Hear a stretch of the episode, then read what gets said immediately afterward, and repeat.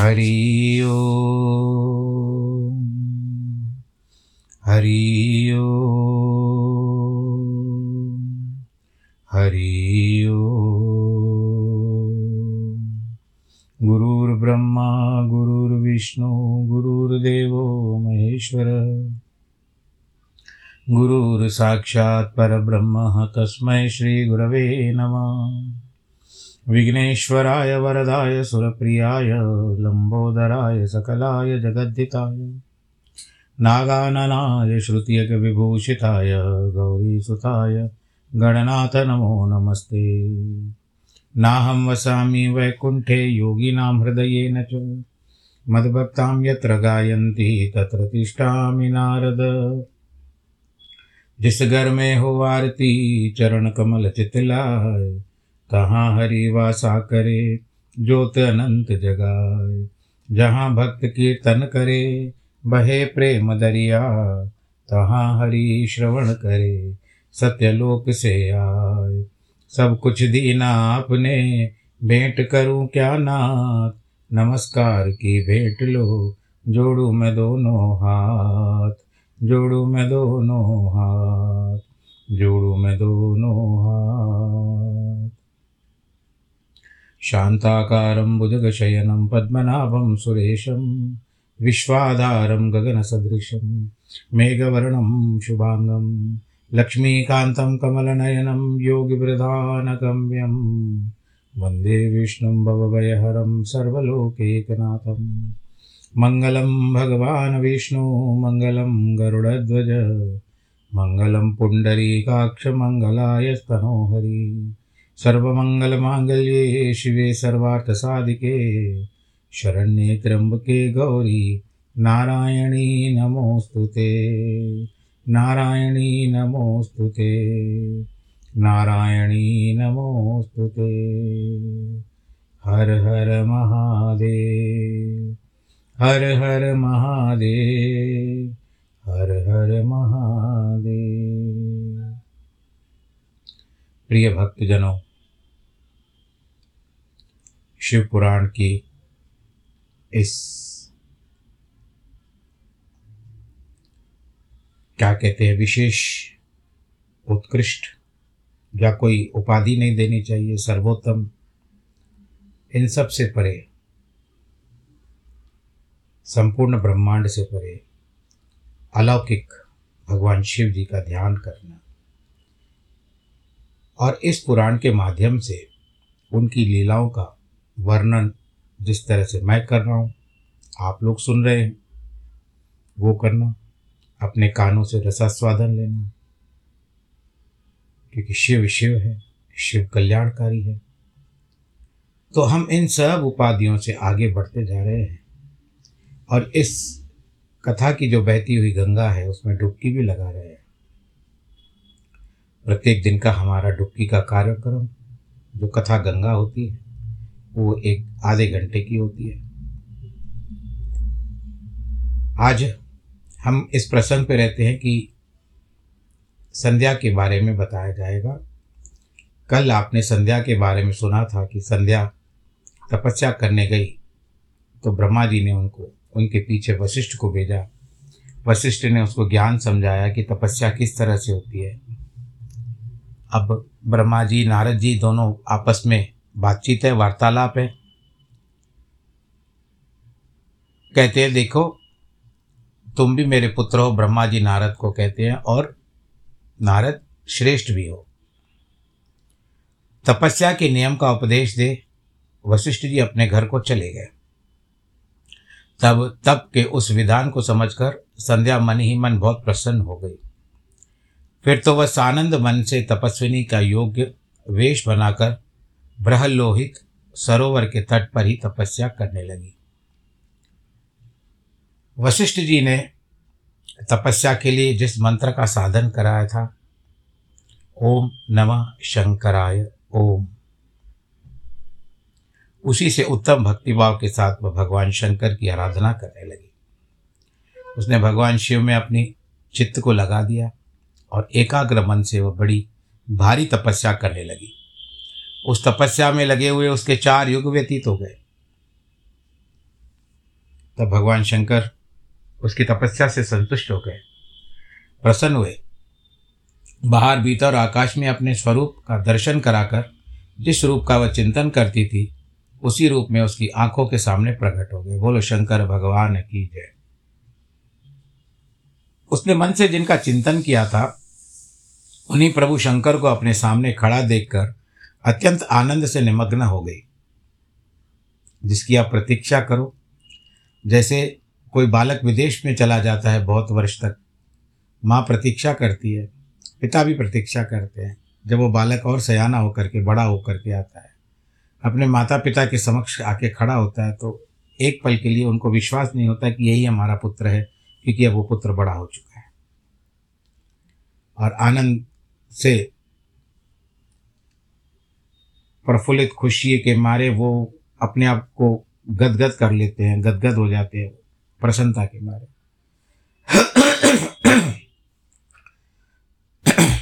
आज ऐसे ही होता है। कभी कभी खांसी आ जाती है भाई, क्यों, क्या करें? आज मौसम ने फिर बारिश का रूप पकड़ लिया है। हैदराबाद में बारिश हो रही है। और इसमें हम ये भी नहीं कहेंगे, बरसात में तक दिन दिन पहले स्वास्थ्य खराब है तो तक दिन दिन का, वो ज़माना गया। जब हम बरसात में भीगते थे, आनंद के साथ रहते थे, कागज़ की नाव बनाते थे और खेलते थे, तब की बात है कि बरसात में तक दिन दिन गीत भी निकलता था। आज अंदर आकर के बैठना पड़ रहा है। वर्षा वही है। लेकिन वातावरण का अंतर आ गया अब यहाँ पर बात आती है, भगवान शंकर जी प्रकट हो गए हैं, जिस तरह से एक इच्छा होती है, वो पूरी हो गई। आनंद में निमग्न हो गई। भगवान का मुखारविंद बड़ा प्रसन्न दिखाई देता था। उनके स्वरूप शांति बरस रही थी। वह सहसा भयभीत होकर सोचने लगी, मैं भगवान हर हर से, हरि को, नारायण जी को कहते हैं, हर शिव जी को कहते हैं, किस तरह इनकी स्तुति करूँ? इसी चिंता में पड़कर अपने दोनों नेत्र बंद कर दिए। नेत्र बंद कर लेने पर भगवान शिव ने उसके हृदय में प्रवेश किया। दिव्य ज्ञान दिया, दिव्य वाणी, दिव्य दृष्टि प्रदान की। तब उसे दिव्य ज्ञान, दिव्य दृष्टि और दिव्य वाणी प्राप्त हो गई। तब कठिनाई से ज्ञात होने वाले जगदीश्वर शिव को प्रत्यक्ष देखकर उनकी स्तुति करने लगी। भगवान भोलेनाथ की बहुत अच्छी स्तुति की उन्होंने। कि आप भगवान जी निराकार हैं। आप परम ज्ञानमय हैं। जो न स्थूल है, न सूक्ष्म है, न अद्य है, उच्च है, न उसकी स्वरूप का योगी जन भी आपको हृदय में सदैव भीतर चिंतन करते रहते हैं। आपकी महिमा अपरंपार है। इस पर एक गीत क्या आ जाता है? कि तुम्हें मेरे भगवन मुझको, एक भजन है ये। तुम्हें मेरे भगवन मुझको तेरा सहारा कहीं छूट जाए ना, दामन तुम्हारा। तुम ही मेरे भगवान तो तेरा सहारा कहीं छूट जाए ना। बस भगवान जी आपसे हम दामन नहीं छोड़ाना चाहते। ब्रह्मा जी कहते हैं कि इस तरह से भगवान शंकर जी भी बहुत प्रसन्न हुए। और कहते हैं कि तुम्हारा मन तो मुझमें लगा हुआ था। तुमने ब्रह्मा जी के साथ आए हुए देवताओं पर दृष्टिपात ही नहीं किया। ब्रह्मा जी ने आकाश की ओर देखकर चंद्रमा पुनः स्वरूप प्राप्त करे। यह उद्देश्य मन में रखकर उनके शाप से छुड़ाने के लिए नदी की सृष्टि की, जो चंद्र या चंद्रभागा नदी के नाम से विख्यात हुई।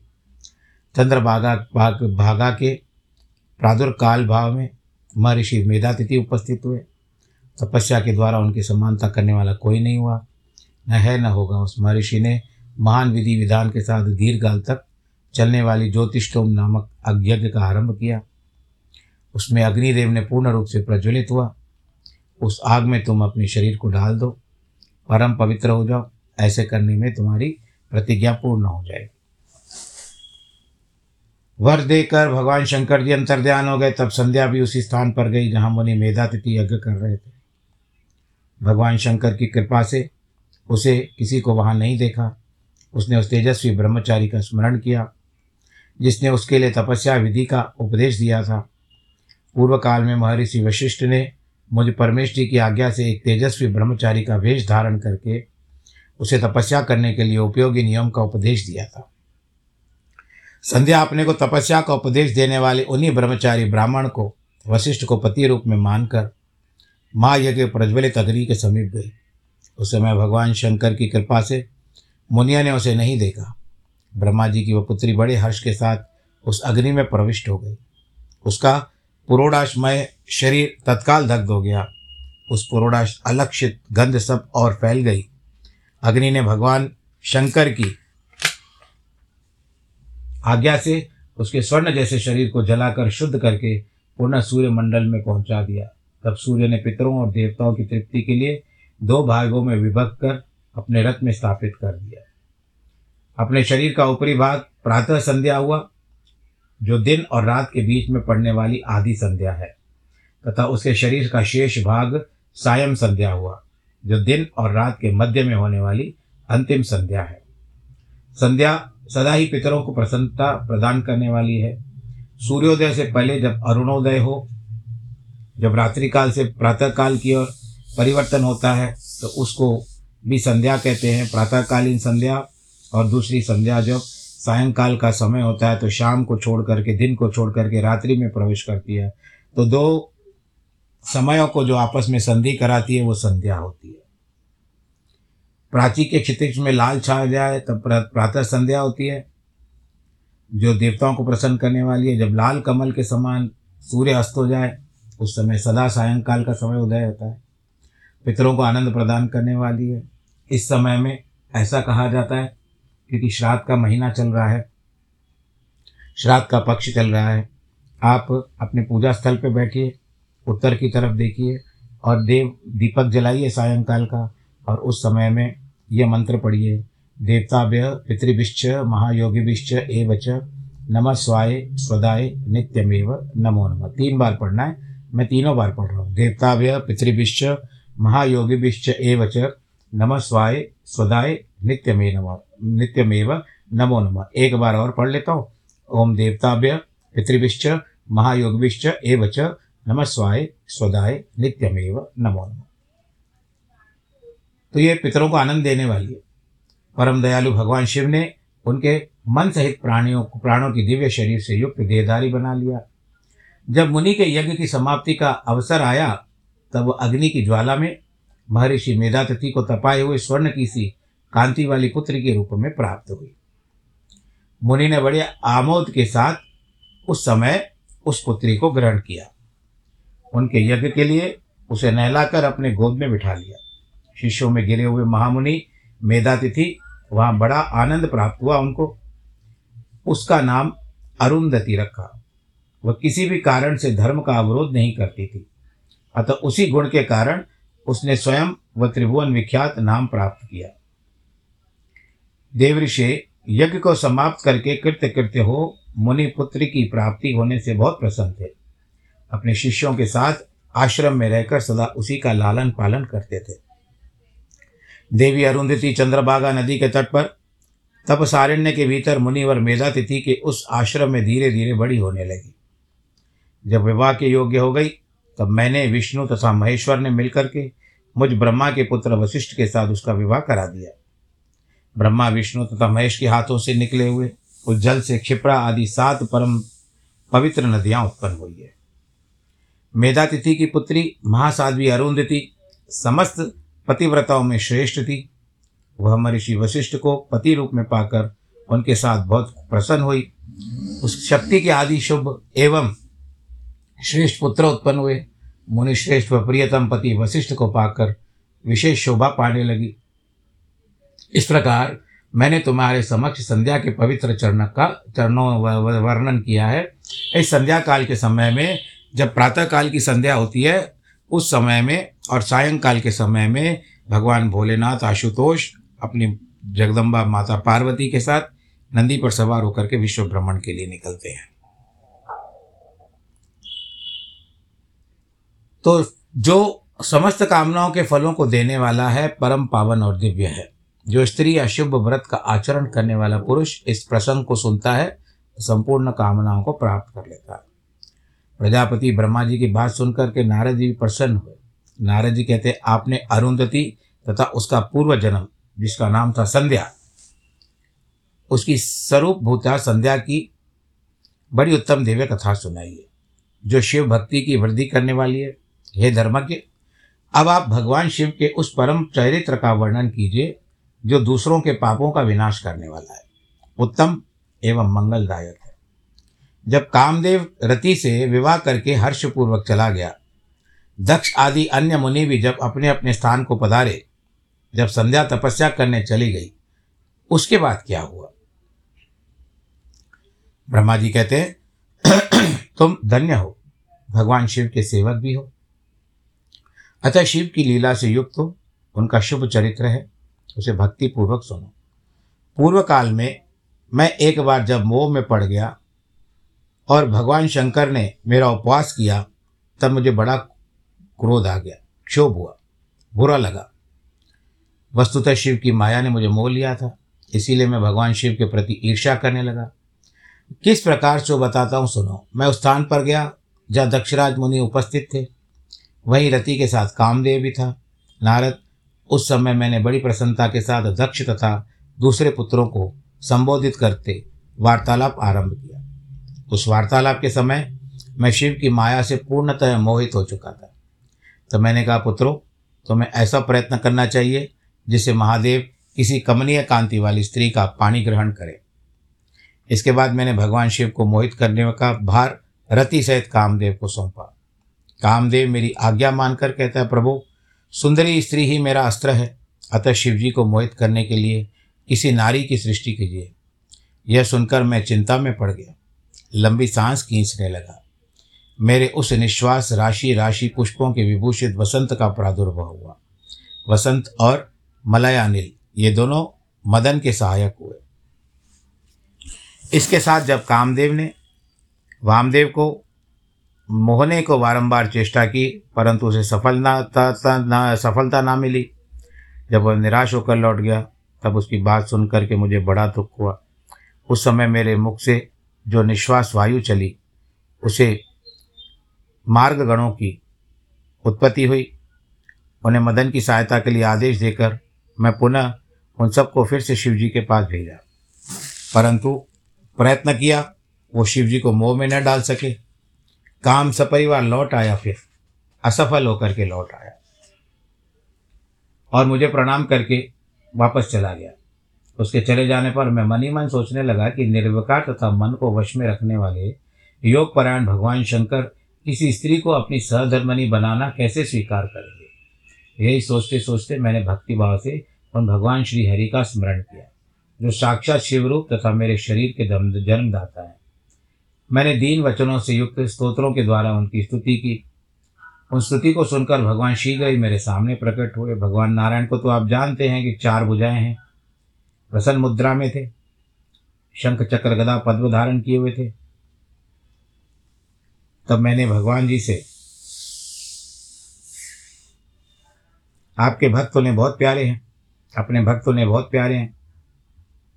और मैंने जब इच्छा प्रकट की तो उन्होंने कहा, महाप्राग विधात लोक श्रेष्ठ ब्रह्मन, तुम धन्य हो। तुमने किस लिए आज मेरा स्मरण किया? किस निमित्त से ये स्तुति की है? तुम पर कौन सा दुख आप पड़ा है भाई? उसे मेरे सामने सब समय बता, उस समय बता, कहो, क्या हो रहा है? मैं तुम्हारा दुख मिटा दूँगा। इस विषय में कोई संदेह, अन्यथा विचार नहीं करना चाहिए। ब्रह्मा ने कहा, केशव, यदि भगवान किसी तरह पत्नी को ग्रहण कर ले तो मैं सुखी हो जाऊँगा। मेरी बात सुनकर के भगवान जी हंस पड़े। हर्ष बढ़ाते हुए उन्होंने कहा, विधाता, तुम मेरा वचन सुनो। यह तुम्हारे भ्रम का निवारण करने वाला है। मेरा वचन ही वेद शास्त्र आदि का वास्तविक सिद्धांत है। शिव जी ही सबके कर्ता, धरता और हरता हैं। वे ही पर, परात्पर है। परब्रह्म है, परेश है, निर्गुण है, नित्य अनिर्देश्य है। निर्विकार है अद्वितीय है अच्युत है अनंत, सबका अंत करने वाले हैं। भगवान शंकर के अंदर सारी जो भी संसार में कुछ भी हम खूबियाँ नहीं बता सकते, जो भगवान के अंदर ना हो। तो इसके लिए शंकर पत्नी का पाणी ग्रहण करे तो शिवा को प्रसन्न करने के लिए उद्देश्य से शिव का स्मरण करते हुए उस उत्तम तपस्या करो। अपने उस मनोरथ को हृदय में रखते हुए देवी शिवा का ध्यान करो। वे देवेश्वरी यदि प्रसन्न हो जाए तो सारा कार्य हो जाएगा। और शिवा सगुण रूप से अवतार ग्रहण करके लोक में किसी पुत्री, किसी की पुत्री हो मानव शरीर ग्रहण करे तो वे निश्चय महादेव की पत्नी हो सकती है। तुम दक्ष को आज्ञा दो, वे भगवान शिव के लिए पत्नी का उत्पादन करने के निमित्त स्वतः भक्तिभाव से प्रयत्न पूर्वक तपस्या करें। शिवा और शिव दोनों को भक्त के साथ अधीन रहना चाहिए। ये निर्गुण पर ब्रह्म स्वरूप होते हुए स्वेच्छा से सगुण हो जाते हैं। भगवान शिव की इच्छा से प्रकट हुए हम दोनों ने जब उसकी प्रार्थना की, तब पूर्व काल में भगवान शंकर ने जो बात कही थी, उसे याद करो। अपनी शक्ति से सुंदर लीला विहार करने वाले निर्गुण शिव ने स्वेच्छा से सगुण होकर मुझको और तुमको प्रकट करने के पश्चात तुम्हें तो सृष्टि कार्य करने का आदेश दिया और उमा सहित उन अविनाशी सृष्टिकर्ता प्रभु ने मुझे उस सृष्टि का पालन करने का कार्य सौंपा। फिर नाना लीला विशारद उन दयालु स्वामी ने हंसकर आकाश की ओर देखते हुए बड़े प्रेम से कहा, विष्णु, मेरा उत्कृष्ट रूप इस विधाता के अंग से इस श्लोक में प्रकट होगा, जिसका नाम रुद्र होगा। रुद्र का रूप ऐसा ही होगा जैसे मेरा है यह मेरा पूर्ण रूप होगा। तुम दोनों को सदा उसकी पूजा करनी चाहिए। वह तुम दोनों के संपूर्ण मनोरथ की सिद्धि करने वाला होगा। वही जगत का प्रलय करने वाला होगा। वह समस्त गुणों का दृष्टा होगा। निर्विशेष एवं उत्तम योग का पालक होगा। यद्यपि तीन देवता मेरे ही रूप है, फिर भी रुद्र मेरा पूर्ण स्वरूप होगा। पुत्रों, देवी उमा के भी तीन रूप होंगे। एक रूप का नाम होगा लक्ष्मी जो इन श्रीहरि को प्राप्त होगी। दूसरा रूप ब्रह्म पत्नी सरस्वती, तीसरा रूप सती के नाम से प्रसिद्ध होगा। सती उमा का पूर्ण रूप होगा। वे ही भावी रुद्र की पत्नी होगी। ऐसा कह करके भगवान महेश्वर, हम पर कृपा करके वहाँ से अंतर्ध्यान हो गए। हम दोनों सुखपूर्वक अपने अपने कार्य में लग गए। ब्रह्मन उस समय पा कर के तुम दोनों सपत्निक हो गए और साक्षात भगवान शंकर रुद्र नाम से अवतरण हुए। वे इस समय कैलाश पर्वत पर निवास करते हैं। भरकेश्वर, जब शिवा भी सती नाम से अवतीर्ण होने वाली है, अतः तुम्हें उनके उत्पादन के लिए यत्न करना चाहिए। ऐसा कहकर मुझ पर बड़ी भारी दया करके भगवान विष्णु अंतर्ध्यान हो गए और मुझे इसके बाद सुन करके बड़ा आनंद प्राप्त हुआ। तो ये संसार का नियम है, कथा वार्ता है, आप सब लोग सुनते हो, आनंद के साथ, बड़े प्रेम के साथ सुनते हो, मुझे भी बड़ी प्रसन्नता हो रही है। ईश्वर का आप सबको सुरक्षित रखे, आनंदित रखे, प्रफुल्लित रखे। आज जिनके जन्मदिन है अथवा वैवाहिक वर्षगांठ है, उनको ढेर सारी बधाई और ईश्वर का आशीर्वाद उनको प्राप्त। हो ये यात्रा तो चलती रहेगी। जब तक भगवान जी कराए, जब तक आज्ञा हो,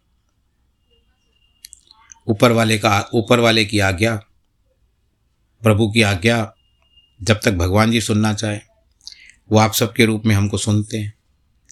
विभिन्न रूपों में आप अपने अपने स्थानों पर बैठे हुए सुन रहे हो, लेकिन मैं तो परमात्मा को सुना रहा हूँ इस समय में। कथा वार्ता जब करता हूँ तो भगवान जी का वो दृश्य जो होता है, जिस तरह से वार्तालाप करते हैं ना तो मैं पहले पहले उस चरित्र में चला जाता ये भगवान की अनुकंपा है मुझ पर। उस चरित्र को, का दृश्य देखते हुए मैं कथा आप सबको बताता हूँ। कि किस तरह से भोलेनाथ वरदान दे रहे हैं या ब्रह्मा जी कह रहे हैं तो जब ब्रह्मा जी कहूँगा तो उस समय में मेरे सामने ब्रह्मा जी का ही चरित्र रहेगा। उनका कैसा रूप है, किस तरह से स्तुति कर रहे हैं, वो सब रहेगा। अगर मैं नारायण जी का कहूँगा तो भगवान जी का चतुर्भुजी स्वरूप मेरे समक्ष रहता है। अब मैं अपने मन की बातें तो ऐसा इतना नहीं बता, बना करके बता सकता हूँ, परंतु ये बात सत्य है। और शिव जी का ध्यान करूँगा तो शिव जी का जो स्वरूप आप लोगों ने सुना हुआ है, वही सामने रहता है। दुर्गा का करूँगा वर्णन या गणेश जी का कर, वर्णन करूँगा तो उस देवता का जो प्रतिभूत है, उस हमारे भीतर रहता है और वो कथा करने में सक्षम कराता है। ईश्वर ने ये मुझे क्षमता दी है। मैं कुछ भी नहीं हूँ, परंतु भगवान जी का आशीर्वाद है। आप तक कथा पहुँचाने का श्रेय उन्होंने मुझे दिया है। ज्ञान की प्राप्ति हो रही है। हम भी ज्ञान से कुछ न कुछ संलग्न हो रहे हैं। बस आप लोग इसी तरह कथा सुनते रहें, आनंद के साथ रहें, मनोरम हृदय रखें, नमो नारायण।